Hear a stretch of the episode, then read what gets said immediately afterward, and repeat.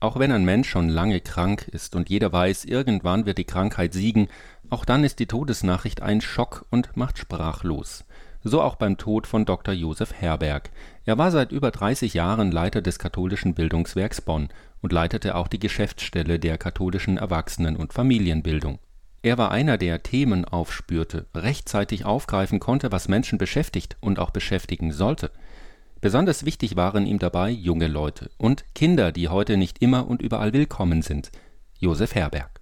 Eine der Ursachen liegt darin, dass eine Arbeitsgesellschaft, eine vorwiegend an der Erwerbsarbeit orientierte Gesellschaft, offenbar keinen Spielraum bietet, dass Kinder in einer Atmosphäre der Freundlichkeit, der Muße, der Aufmerksamkeit aufwachsen können. Aber auch hier zu zeigen, wo etwas gut läuft, Vorbild sein kann, dafür Fachleute für Veranstaltungen zu gewinnen, das war ihm wichtig und gelang ihm. Über sich selbst sprach er so gut wie nie.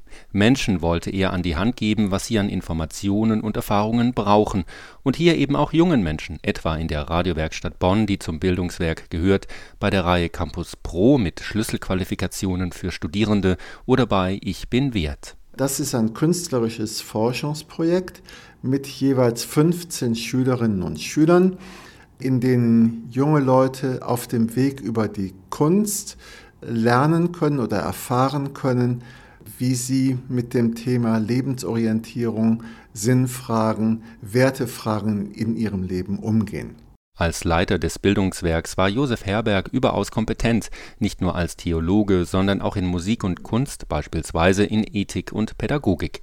Und er war Brückenbauer zu anderen Kulturen und Religionen. Dafür stehen beispielsweise die Projekte Islam und Christentum und Kairo Beirut, bei denen international angesehene Experten aus dem In und Ausland auftraten im Nahen Osten, wo das Christentum herkommt, da kommt ja auch das Judentum her, da kommt auch der Islam her. Und die haben wirklich ganz viel miteinander zu tun. Insofern gibt es die Nähe der Religionen zueinander. Trotzdem halte ich es für ganz wichtig, dass man weiß, wo man hingehört. Und wenn man eine feste Identität hat im eigenen Glauben, kann man auch die Unterschiede des anderen Glaubens der Religionen anderer Menschen sympathisch finden.